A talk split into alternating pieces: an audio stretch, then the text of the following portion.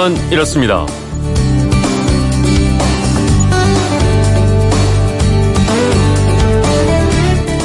안녕하십니까 전종환입니다. 순수한 우리말로는 가시벗이라고 합니다. 결혼한 남녀, 남편과 아내를 뜻하는 말 부부죠. 2007년부터 달력에 표시된 법정 기념일 바로 오늘이 부부의 날입니다. 어, 흔히 부부는 닮는다고 하죠. 근데 진짜 닮았을까요? 닮는다면 왜 닮았을까요?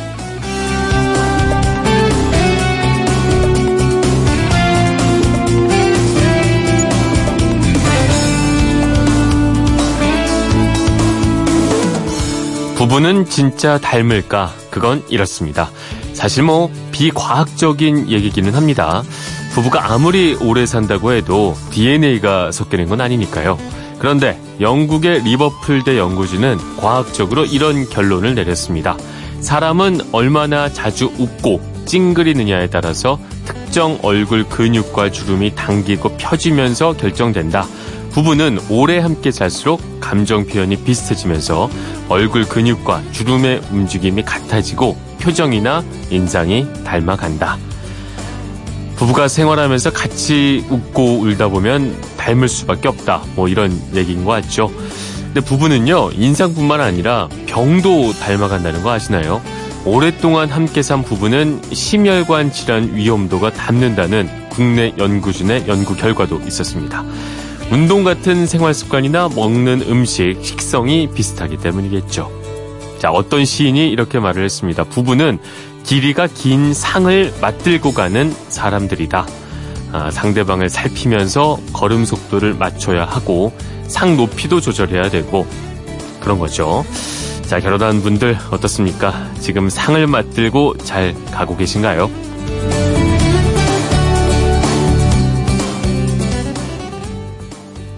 5월 21일 월요일 그건 이렇습니다. 전종환입니다. 아, 밤새 나온 소식들 먼저 살펴보겠습니다. 국회가 오늘 본회의를 열고요. 아, 일명 드루킹 사건 특검 법안과 추가 경정 예산안을 처리합니다. 여야는 오전 10시에 본회의를 진행할 예정이고요. 자유한국당 홍문종, 염동열 의원의 체포동의안도 표결에 붙이게 됩니다. 문재인 대통령이 도널드 트럼프 미국 대통령과의 정상회담을 위해서 1박 4일 일정으로 미국 워싱턴 공식 실무 방문길에 오릅니다. 문 대통령의 오늘 방미는 취임 후 세 번째고요. 양국 정상의 회담은 다섯 번째입니다. 문 대통령은 어제 오전에도 트럼프 대통령과 20분가량 통화를 했습니다. 국제 유가 상승으로 5월 셋째 주 휘발유 평균 판매가가 2년 10개월 만에 최고치를 기록했습니다. 유가 정보 제공 사이트죠. 오피넷에 따르면 국내 주유소 판매 보통 휘발유 가격은 전주보다 리터당 12.9원이 오른 평균 1,577.2원으로 조사가 됐습니다. 네, 5월 셋째 주 월요일 오늘 아, 부부의 날이자 성년의 날이기도 합니다. 아, 성년 만 19세가 되면 어, 선거권이 생기고요. 또 부모님 동의 없이 결혼할 수 있고 또 신용카드를 발급받거나 근로계약, 보험계약도 가능해집니다. 참 이때 성년 될 때는 어른 된 것 같고 참 정말 기분 좋았었던 기억이 저도 나는데 그래서 오늘 문자는요. 아, 이제 막 성년이 되는 그 우리 젊은이들에게 어른이 이제 인생의 선배로서 여러분께서 해주고 싶은 말씀 한 말씀씩 있을 것 같습니다. 뭐 축하한다. 축하하지만 또 뭐 이런 것들은 좀 유의하는 게 어떻겠냐. 어른이란 건 이런 것이다. 한 말씀씩 해주시면 도움이 될 것 같습니다. 문자는 MBC 미니 아니면 휴대폰으로 보내주시면 되고요. 미니는 공짜, 휴대폰 샵 8001번으로 보내시는 문자는 짧은 건 50원, 긴 건 100원의 정보 이용료가 있습니다. 방송에 소개된 분들 가운데 몇 분께는 선물 보내드리겠습니다. 여러분의 많은 참여 기다리고 있겠습니다.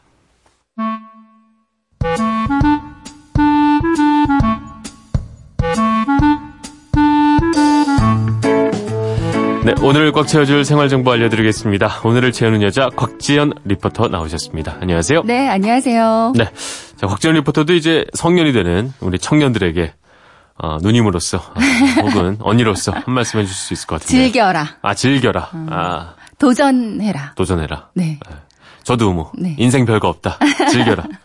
네. 그쵸? 좋네요. 네. 그냥 뭐 너무 생각 많이 하는 것보다는 음. 그냥 내 느낌 가는 대로 해봐도 그쵸. 뭐, 그쵸? 음, 뭐든지 즐겨도 되고 뭐든지 도전해도 되는 나이잖아요. 네. 이제. 아, 조금 마음 편하게 말이죠. 맞아요. 알겠습니다.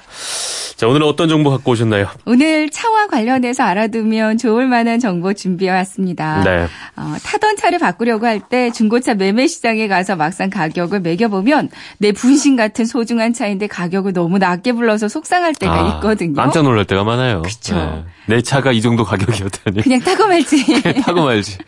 보통 사람들은 잘 모르지만 중고차 업계 종사자분들은 대부분 알고 있는 노하우가 있다고 해서요. 네. 그 노하우를 오늘 알려드리겠습니다. 아, 좋습니다. 워낙 중고차 가격이 천차만별이고 뭐 이거 어떻게 해야 잘 팔았다는 좀 소리를 들지 고민이 되는데 아, 여러 가지 방법이 있다고요, 나름대로에. 내가 타던 차를 처리하는 방법이 크게 보면 세 가지가 있대요. 네. 이제 개인 간의 직거래 있고요. 딜러 판매가 있고 경매가 있습니다. 이렇게 세 가지 방법이 있는데 네. 장단점이 다 있어요. 먼저 직거래는 비교적 비싼 값에 팔 수는 있지만 시간과 노력이 많이 필요하고요. 네. 사기당할 위험도 그렇죠. 있습니다. 위험합니다. 그래서 직거래할 때는 먼저 구매자의 보험 가입과 소유권 이전 여부를 꼼꼼하게 확인하는 게 좋겠고요. 네. 딜러 판매는 빠르고 편리하지만 직거래보다는 비교적 낮은 가격을 받게 되고요. 아무래도 중간에 수수료가 좀 들어갈 수밖에 없으니까요. 최대한 딜러 여러 명에게 비교를 해보는 게 그렇죠. 좋고 요. 또 시세를 미리미리 체크해두면 가격 협상에서 훨씬 유리해질 수 있다고 합니다. 네. 그리고 딜러가 계약금을 먼저 주는 경우가 있대요. 이건 나중에 흠을 잡아서 가격을 내리려고 할때 어. 계약 파기가 어려워질 수 네. 있습니다. 그래서 계약금을 미리 받는 건 아. 피하는 게 좋대요. 그러니까 모든 게 확실해지고 나서 이제 계약금을 받는 게 낫다. 네. 알겠습니다. 그러니까 경매는 또 이 너무 높은 가격 때문에 입찰을 해놓고 나면 낙찰이 안 되기도 하는 경우도 있다고요. 네. 그럼 뭐 차는 안 팔리고 출품료와 탁 송료 같은 수수료만 낭비할 수 있거든요. 그렇죠. 그러니까 무턱대고 높은 희망가를 설정해 놓지 않는 게 중요하겠고요. 매물을 또 일찍 출품하는 게 노하우래요. 네. 그러니까 수요일에 열리는 경매장이라면 어. 바로 전날 내놓기보다는 전주에 목금토쯤에 내놔야 이득이라고 합니다. 알겠습니다. 또 차를 팔려고 한다면 1년 12달 중에 좀 성수기와 또 비성수기, 그러니까 많이 받을 수 있는 시기가 그렇지 못한 시기가 따로 있다고요. 네, 있대요. 1년 중에 가장 잘 받을 수 있는 달이 3, 4월이라고 합니다. 네. 3, 4월에는 사회 초년생들이 중고차를 구매하는 경우가 많고요. 그리고 봄이 되면 아무래도 새 차를 교체하고 싶어 하는 분들이 많아서 수요가 맞습니다. 많아진다고 합니다. 네. 그래서 중고차 시장의 성수기는 3, 4월이래요. 3, 4월. 이 네. 시즌에는 30만 원 이상은 더 오. 가격을 높게 받을 수 있다고 그러고요. 네. 반면에 가계 지출이 많은 가정의 달 5월이나 명절 시즌 휴가철에는 중고차 수요가 확 줄어들어서 함께 매입가도 떨어진다고 합니다. 그러니까 지금은 이미 비수기가 시작이 된 거군요. 그렇죠? 네, 기억을 맞아요. 해야겠습니다. 또 연식과 주행거리도 이게 별거 아닌 것 같지만 살 때 서로 되게 예민한 부분일 거예요. 그렇죠. 어, 주행 거리가 9만 5천 킬로미터인 차가 있고 10만 5천 킬로미터인 차가 있어요. 네. 이게 만 킬로미터뿐이 차이가 안 나는데 심리적으로는 10만 킬로미터 넘은 차가 엄청 낡은 그렇죠. 차 같이 느껴지잖아요. 네. 그러니까 주행 거리를 10만 킬로미터 를 기준선으로 판단하는 음. 경향이 있다고 합니다. 네. 그래서 10만 킬로미터를 넘기지 않고 파는 게 좋겠고요. 그렇죠. 가장 인기 좋은 주행 거리는 4에서 6만 킬로미터 내외인데 10만 킬로미터를 넘기지 않아도 꾸준히 수요는 음. 있다고 합니다. 네. 그리고 연식, 어, 5년이 넘었다면 내비게이션이나 블랙박스 같은 차량 옵션들의 제품 가격 인정률이 절반 이하로 떨어진다고 합니다. 5년을 앞두고 있다. 그러면 5년을 넘기지 않고 판매를 서두르는 게 좋겠죠. 그렇죠. 그러니까 일단 5년과 10만 킬로미터를 기준으로 해서 팔 거면 그 근처 전에서 파는 게 낫다. 뭐 이렇게 맞습니다. 이해를 하면 될 것 같은데 네. 어, 또 다른 노하우도 있나요? 중고차 가격 잘 받을 수 있는 또 한 가지 노하우는 네. 차계부를 쓰는 거라고 그래요. 아. 이제 꼼꼼하게 기록한 차계부만 있어도 한 30만 원 정도는 더 받을 수 있다고 그러거든요. 네. 이제 차계부를 작성해서 관리 내역이 투명하고 소모품이 적정 주기에 맞게 잘 교체된 차량이라면 같은 상태여도 더 높은 가격을 매겨준다고 그렇죠. 합니다. 그러니까 단골 정비 업체 하나를 지정해서 꾸준히 한 곳에서 정비를 받고 또 점검 내역서를 꼼꼼히 챙겨두면 아무래도 더 확실하겠죠. 네. 성수기와 비성수기 잘 챙기고 네. 그다음에 매매 계획할 때 참고하면 좋을 것 같습니다. 그리고 네. 아, 그냥 오래 타는 것도 방법이에요. 그죠? 이렇게 너무 속 복잡하게. 하느니 그냥 속 편하게 오래 타는 게 제일 아끼는 거 아닌가 이런 생각도 해보게 됩니다. 네. 네, 지금까지 오늘을 재는 여자 곽지연 리포터였습니다. 오늘도 말씀 고맙습니다. 네, 고맙습니다. 네, 자, 인크레더블입니다. 오빠차. 오빠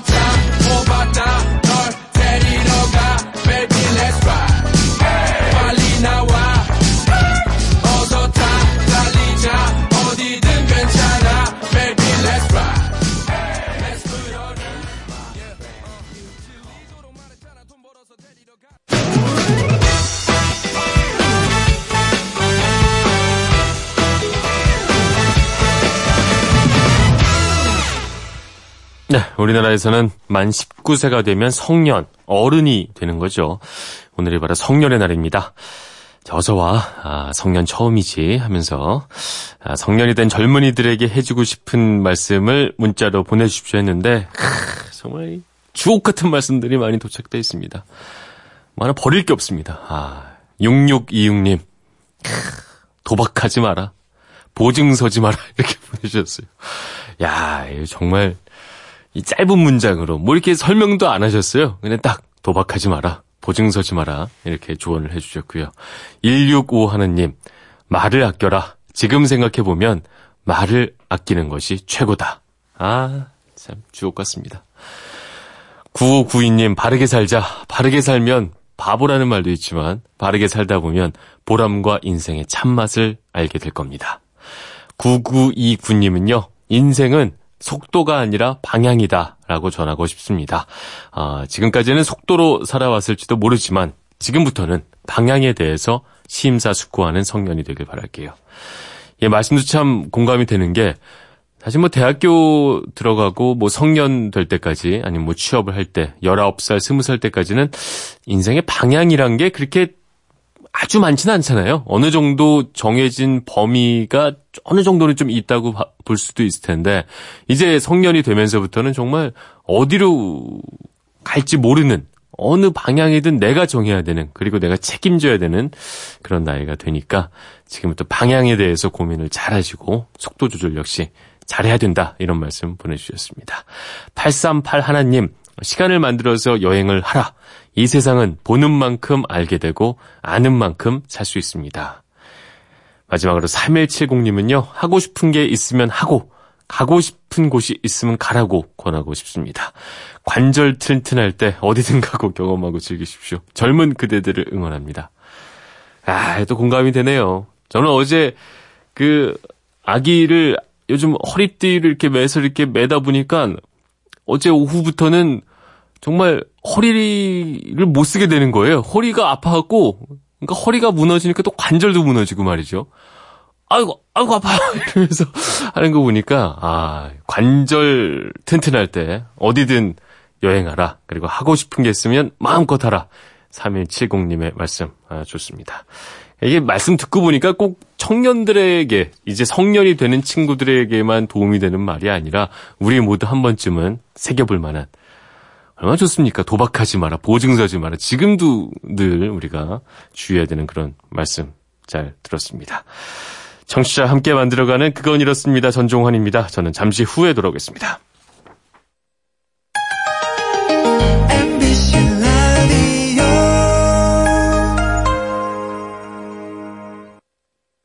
왜라는 말을 다른 나라 사람들은 어떻게 소리낼까요? 세상의 모든 왜라는 궁금증에 대한 대답을 들려드립니다. 궁금증에 대한 가장 친절한 설명서. 그건 이렇습니다.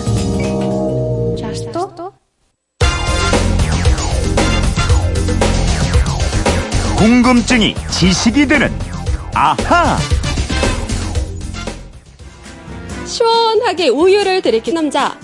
그런데 그만 코스염에 묻히고 말았네요. 닦아야겠죠? 남자의 주변으로 복잡하게 돌아가는 이 장치가 전부 알아서 해준다고 합니다.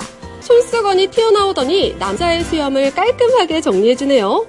미국에 사는 괴짜 발명가이자 예술가가 선보인 겁니다. 이런 거 만들 시간에 직접 닦는 게 더 효율적인 것 같긴 해도 말이죠. 네, 코스염을 닦아주는 수건 장치를 발명했다는 뉴스였습니다. 세상에 참 희한한 사람들이 많습니다. 아, 휴대폰 뒷번호 101호 쓰시는 청취자께서 이런 문자 주셨습니다. 어, 달력을 보니까요. 발명의 날이 다가오더군요.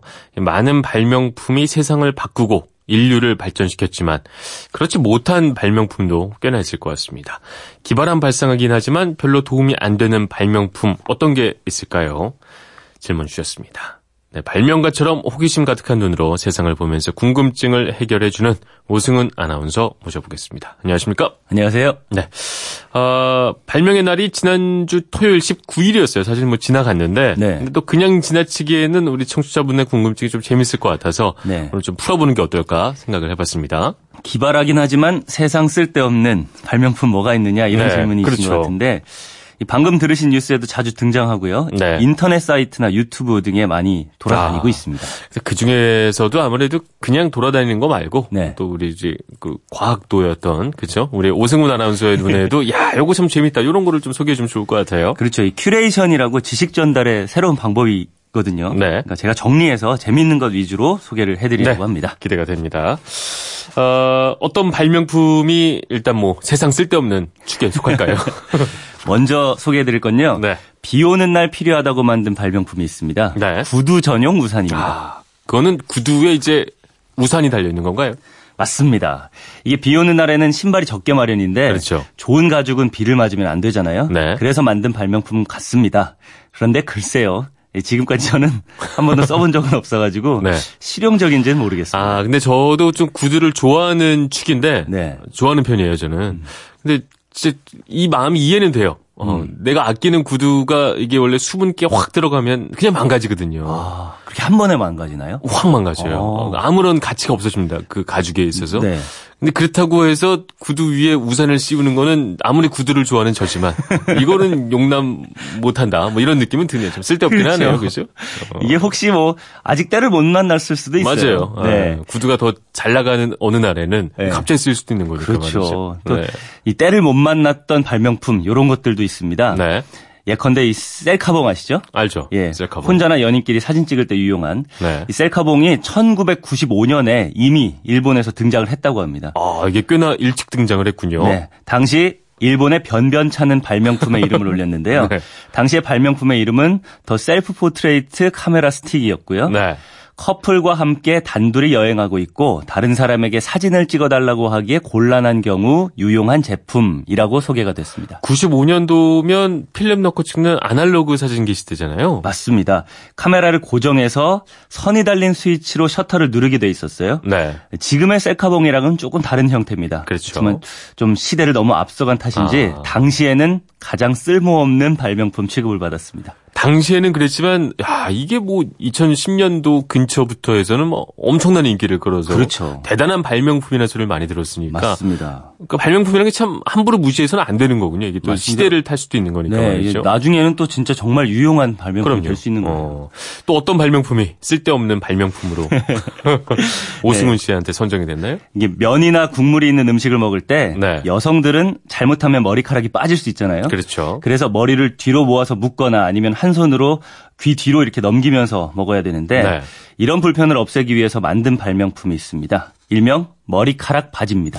이건 그러면 머리카락이 흘러내리지 않게 이거 받아주는 이런 역할인 거죠? 맞습니다. 아기들 머리 감길 때 또 얼굴로 물이나 샴푸가 흘러내리지 않게 쓰이는 이 샴푸 캡처럼 생긴 모양인데 네. 이 캡을 쓰면은 머리카락이 흘러내리지 않아서 국물에 빠지지 않을 수 있다 이런 겁니다. 뭔지는 알겠는데 뭐 라면 하나 먹으려고 굳이 뭐또 이거까지 써야 되나? 네. 아, 기발하긴 하지만 아, 네. 이거는 뭐 시간이 지나도 그다지 뭐 또 모르죠. 네, 또 모르니까요. 네. 또 유튜브에 돌아다니는 것 중에는 이런 것도 있습니다. 네. 자동으로 토마토 케첩을 뿌리는 기계인데 네. 이거는 뭐 달걀 프라이 등에 토마토 케첩을 뿌려주는데 압력 조절이 중요하다고 합니다. 네. 자칫 잘못하면 접시 밖으로 케첩이 흘러내릴 수 있다고 하고요. 또 돋보기 라이터라고 담배 태우시는 분들은 라이터가 없으면 불을 빌려야 하잖아요. 그렇죠. 이 발명품은 그럴 필요가 없습니다. 돋보기를 하려면 또 2, 30분 걸리는 거 아니에요, 이것도? 그렇겠죠. 네. 또 이게 왜 만들었나 싶은 발명품 더 있습니다. 네. 라면을 식혀주는 젓가락도 있어요. 라면에 소형 선풍기를 부착해서 라면을 젓가락으로 집으면 선풍기 바람이 불어오게 돼 있습니다. 아, 참 이거 발명한 분한테 할 말은 아니지만 조잡하다 이거는 좀 뭡니까 이게? 혹시 네? 심폐 기능이 좀 아이, 떨어지셔서 그냥 그런 걸 입으로. 불면 되지 이거 뭐 선풍기야 선풍기. 그죠? 또 있어요. 자동으로 쓰레기를 수거하는 기계도 있고요. 신문 넘겨주는 기계, 자동으로 과자 던져주는 기계 이렇게 네. 아주 많은데요. 사실 효용성보다도 보는 사람을 유쾌하게 하거나 헛웃음을 주는데 최고인 것 같습니다. 그렇죠. 진짜 혁신적인 발명품은 사실 군사용으로 발명된 게 많습니다. 그렇죠. 뭐 GPS, 인터넷 이런 것도 다 사실은 처음에 군사용으로 발명된 거 아니겠어요? 맞습니다. 그죠? 그런데 군사용으로 개발됐지만 실패한 것도 아주 많아요. 예, 대표적인 게 러시아에서 발명된 코르크 스크루 탱크입니다. 뭐 이 스크루라면 바퀴가 나사처럼 생겼다 뭐 이런 건가요? 네, 거대한 나사못, 이 드릴처럼 생겨서 네. 눈과 얼음이 많은 지역이나 바위가 많은 지형에서 쉽게 움직일 수 있도록 했습니다. 그런데 이 스크루가 너무 무겁고 속도가 느리다는 게 단점이었고요. 네. 방향을 틀기가 쉽지 않아서 결국 기존의 탱크에 밀려나고 말았습니다. 그렇죠. 군사 작전은 아무래도 뭐 신속하게 이동하는 게 가장 중요하니까 말이죠. 맞습니다. 이 신속하게 이동하니까 네. 외바퀴 탱크라는 게 또 있었는데요. 네. 맨인 블랙이라는 영화 보셨어요? 네, 봤죠. 예, 이 영화에서 주인공 윌 스미스가 타는 이 외발 오토바이 네. 있잖아요. 한개 큰 바퀴 안에 운전자가 그 가운데에 들어가서 구동을 하는 방식인데 그렇죠. 요게 비슷하게 생긴 탱크예요. 외바퀴 탱크, 그죠? 네. 어. 이 안에 군인 한 명이 두 개의 기관총을 사용할 수 있게 만들어졌는데 이게 네. 실용하지 실용화되지는 못한 음. 채로 실패하고 말았습니다. 그래도 이거는 뭐 맨인 블랙이라는 할리우드 영화에 영감은 준 거군요. 그죠? 맞습니다. 네. 이게 영화는 상상력을 담잖아요. 네. 이게 언젠가 또 현실이 될 수 있는 날이 그럼요. 올지도 모르죠. 네. 그럼 오늘의 앗 이런 것까지는요. 대다수 발명품들은 사람들을 편리하게 하거나 이익을 주죠. 아니면은 큰 웃음이라도 짓게 만듭니다. 네. 그런데 지구를 망친 발명품 그리고 발명가도 있습니다. 꽤 많이 있을 것 같은데 아, 대표적으로 어떤 게 있을까요? 과학 역사에서 지구상에 존재했던 모든 것 중에 가장 지구를 망친 것의 발명자로 꼽히는 과학자가 네. 미국의 토머스 미즐리인데요. 네. 이 사람은 미국 자동차 회사 GM 연구소에 근무할 때 자동차 엔진에 납성분이 들어간 테트라에틸납을 넣으면 네. 이상 연소되는 노킹 현상이 줄어든다라는 음. 점을 발견했습니다. 그래서 유연 휘발유를 만들어서 팔아서 네. 엄청난 돈을 벌게 됐어요. 공장 직원들이 납중독에 걸리는 등의 이상 징후들이 발생했습니다. 그런데 이 회사는 이를 철저히 비밀에 붙이면서 수많은 미국인들이 피해를 입게 만들었습니다. 피해 규모가 어느 정도 됐었죠? 예, 미국 의회 보고서에 따르면요. 1927년부터 87년까지 60년 동안 미국에서만 어린이 약 6,800명이 아이고. 납으로 건강을 해쳤고 네. 매년 5,000명씩 납 중독으로 목숨을 잃었다고 합니다. 와, 정말 엄청나죠? 그러게 말이에요. 게다가 이 미즐리는 냉장고 냉매 제로 프레온 가스를 만들었습니다. 이건 옛날에 모든 냉장고에 다 들어갔던 게 프레온 가스 아닌가요? 맞습니다. 그죠? 이 헤어 스프레이에도 들- 들어가고요. 네. 프레온 가스가 지구를 보호하는 오존층을 파괴하는 것으로 밝혀지면서 퇴출이 됐습니다. 네. 퇴출될 때까지 지구 환경 파괴의 주범이었던 프레온 가스입니다. 그렇군요. 처음 발명할 때만 해도 뭐 지구를 이렇게 파괴할 줄은 몰랐겠지만 결과적으로 또 이런 발명도 있는 거군요. 그렇습니다. 네. 1015님 덕분에 아, 흥미로운 지식도 하나 충전하게 됐습니다. 준비한 선물 보내드리겠고요. 자 이렇게 평소 궁금한 게 있는 분들 어떻게 하면 될까요? 그건 이렇습니다. 인터넷 게시판이나 MBC 미니 아니면 휴대전화 문자 샵 8001로 보내주시면 됩니다. 문자 보내실 때는 미니는 공짜지만 휴대전화는 짧은 건 50원, 긴 건 100원의 이용료가 있습니다. 네, 궁금증이 제시이 되는 아하 오승훈 아나운서였습니다. 오늘도 고맙습니다. 감사합니다.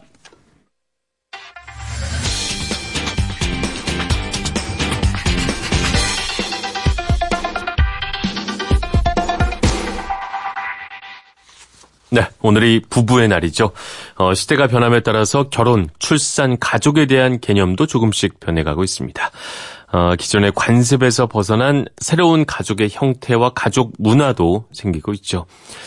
화제 키워드를 알아보는 키워드 인터뷰 코너 오늘은요. 어, 새로운 가족 풍습도에 대해서 에세이 며느리 사, 사표의 저자인 영주 작가님과 이야기 나눠보도록 하겠습니다. 안녕하세요. 네, 안녕하세요. 네. 양주입니다. 네, 반갑습니다. 네. 네, 그 책 제목대로 며느리 사표를 쓰셨다고 얘기를 들었습니다. 그 사표를 쓰셨다는 얘기는 어, 며느리 지가 이제 그만두셨다 이렇게 이해를 하면 되는 거죠.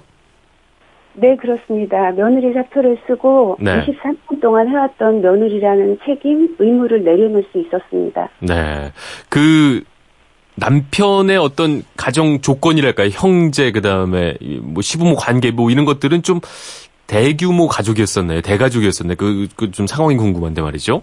예. 시아버님이 구남매의 장남이었고요. 할머니, 네. 할아버지도 이제 계셨거든요. 제가 결혼했을 때는. 네. 그러, 그러면 이게 모시고 살았어요, 처음부터? 어떻게 고생을 좀 하셨는지 여기 좀 궁금하거든요. 고생을 한 건 아니고 모시고 산 것도 아니고 그냥 함께 살았는데 네. 제가 결혼해서 이제 시댁에서 8년을 함께 살았고요. 네. 분가에서 8년 살았고 네. 그다음에 7년은 시댁과 아파트 위아래층에서 살았거든요. 네. 처음 분가할 때 남편은 물론이고 시부모님, 시할머니, 모두가 이제 그 분가를 반대를 하셨는데 네. 제가 설득할 수 있었던 것은 매주 이제 주말마다 시댁을 가겠다 네. 그런 약속이었고 그게 23년 동안 지켜졌거든요. 네.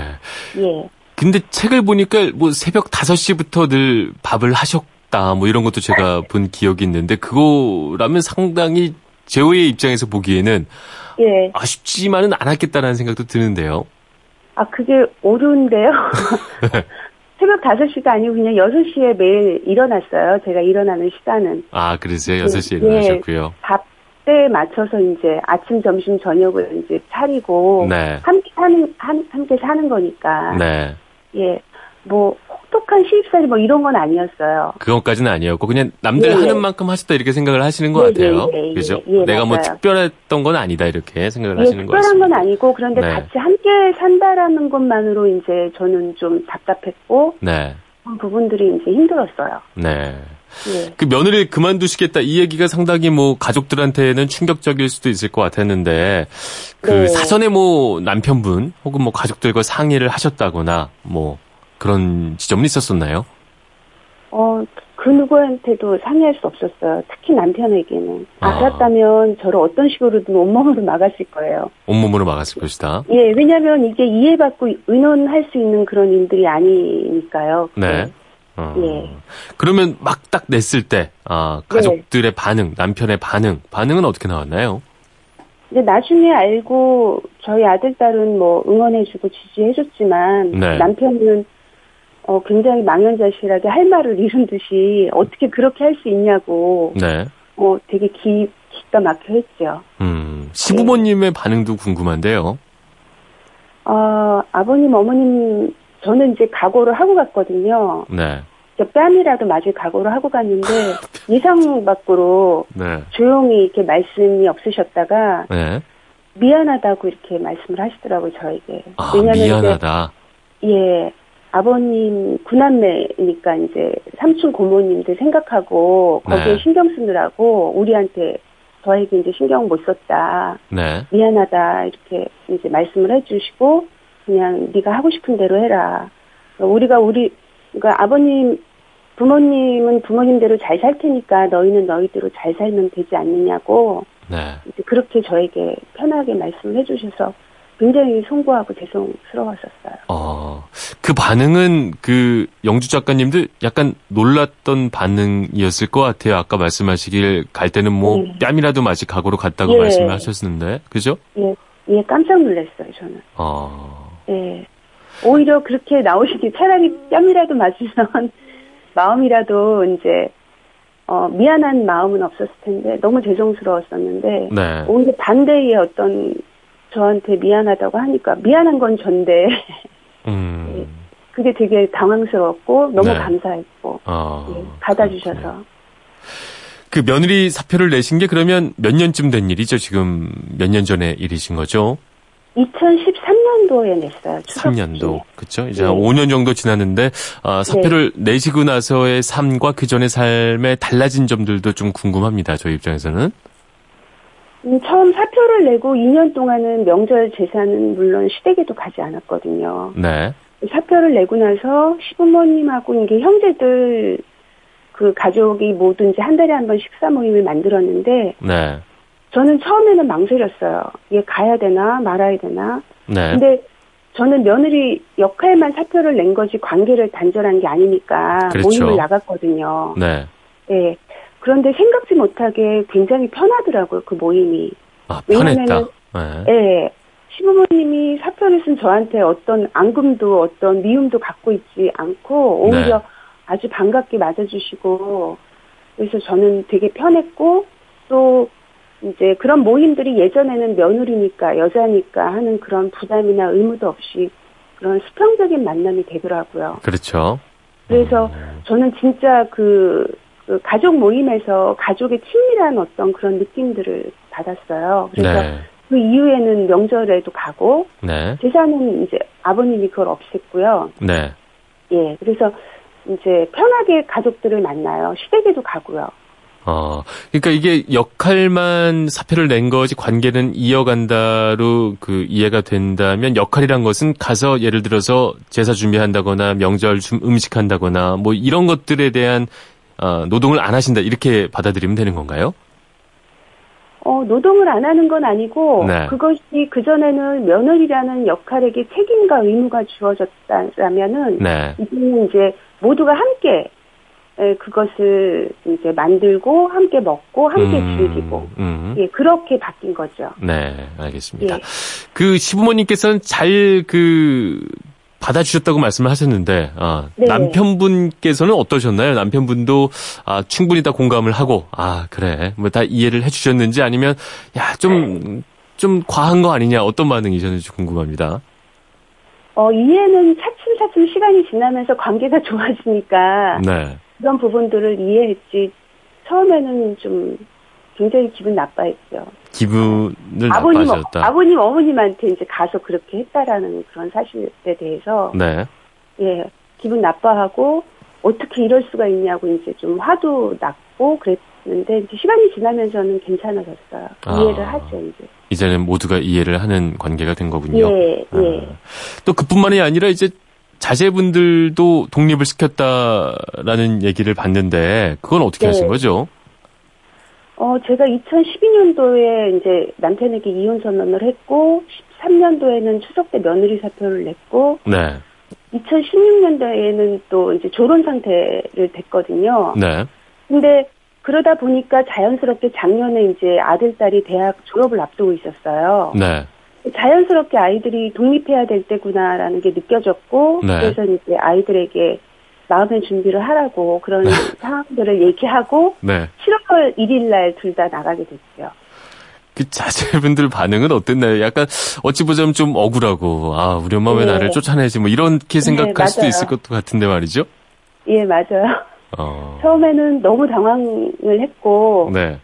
뭐 제가 그렇게 해왔던 것들이 이제 딸 같은 경우는 굉장히 저에게 가장 큰 응원과 지지를 보냈는데 네. 그게 이제 자신들한테 독립으로까지 이어지니까 네. 너무 놀래고 갑자기 버림받는 아이처럼 눈물을 글썽거리고 네. 저에게 취업할 취업할 때까지만 기다려달라고 이제 그 말을 하는데 저는 좀 많이 흔들렸어요. 그럴 때 마음도 아프고 아 아무리 자식이다 보니까 더 흔들릴 예. 수밖에 없겠죠. 예 어. 그래서 제가 그렇게 말했어요. 너희만 독립하는 게 아니다. 네. 사실은 엄마 아빠도 너희들하고 같은 상황이다. 네. 그, 그렇게 얘기할 때는 저도 혼자 따로 살고 있었을 때였거든요. 네. 그래서 우리 모두가 독립을 준비하는 거라고. 그렇죠. 만약에 이게 때를 놓치면 나중에는 우리가 너희들한테 의존하게 되고 네. 너희들이 벌어서 이렇게 부모를 부양, 부양하게 될 수도 있는데 네. 어 너네들이 그러고 싶냐? 저는 이제 그러고 싶지 않다. 그렇죠. 그래서 이제 그게 가장 적기라고 얘기를 했고 그런 부분들이 이제 받아들여졌던 것 같아요. 네. 아까 말씀하셨듯이 뭐 이혼 선언부터 해서 며느리 사표, 그 다음에 이제 엄마 사표까지 사실 이, 네. 아, 이 기존의 가족 관계들에 대해서 고민을 많이 하시고 뭔가 변화를 주도하셨다고 이해가 되는데 어떤가요? 오늘 부부의 날이기도 하고 이렇게 해서 어, 주도적으로 관계를 새롭게 만들어 가지고 새롭게 정의를 하시고 나서 달라진 것들에 만족을 하시는지 이게 마지막으로 좀 궁금합니다. 예, 뭐 만족. 어, 아, 저 저는 지금 굉장히 자유롭고 평화롭게 살아가고 있거든요. 제가 간절히 원했던. 네.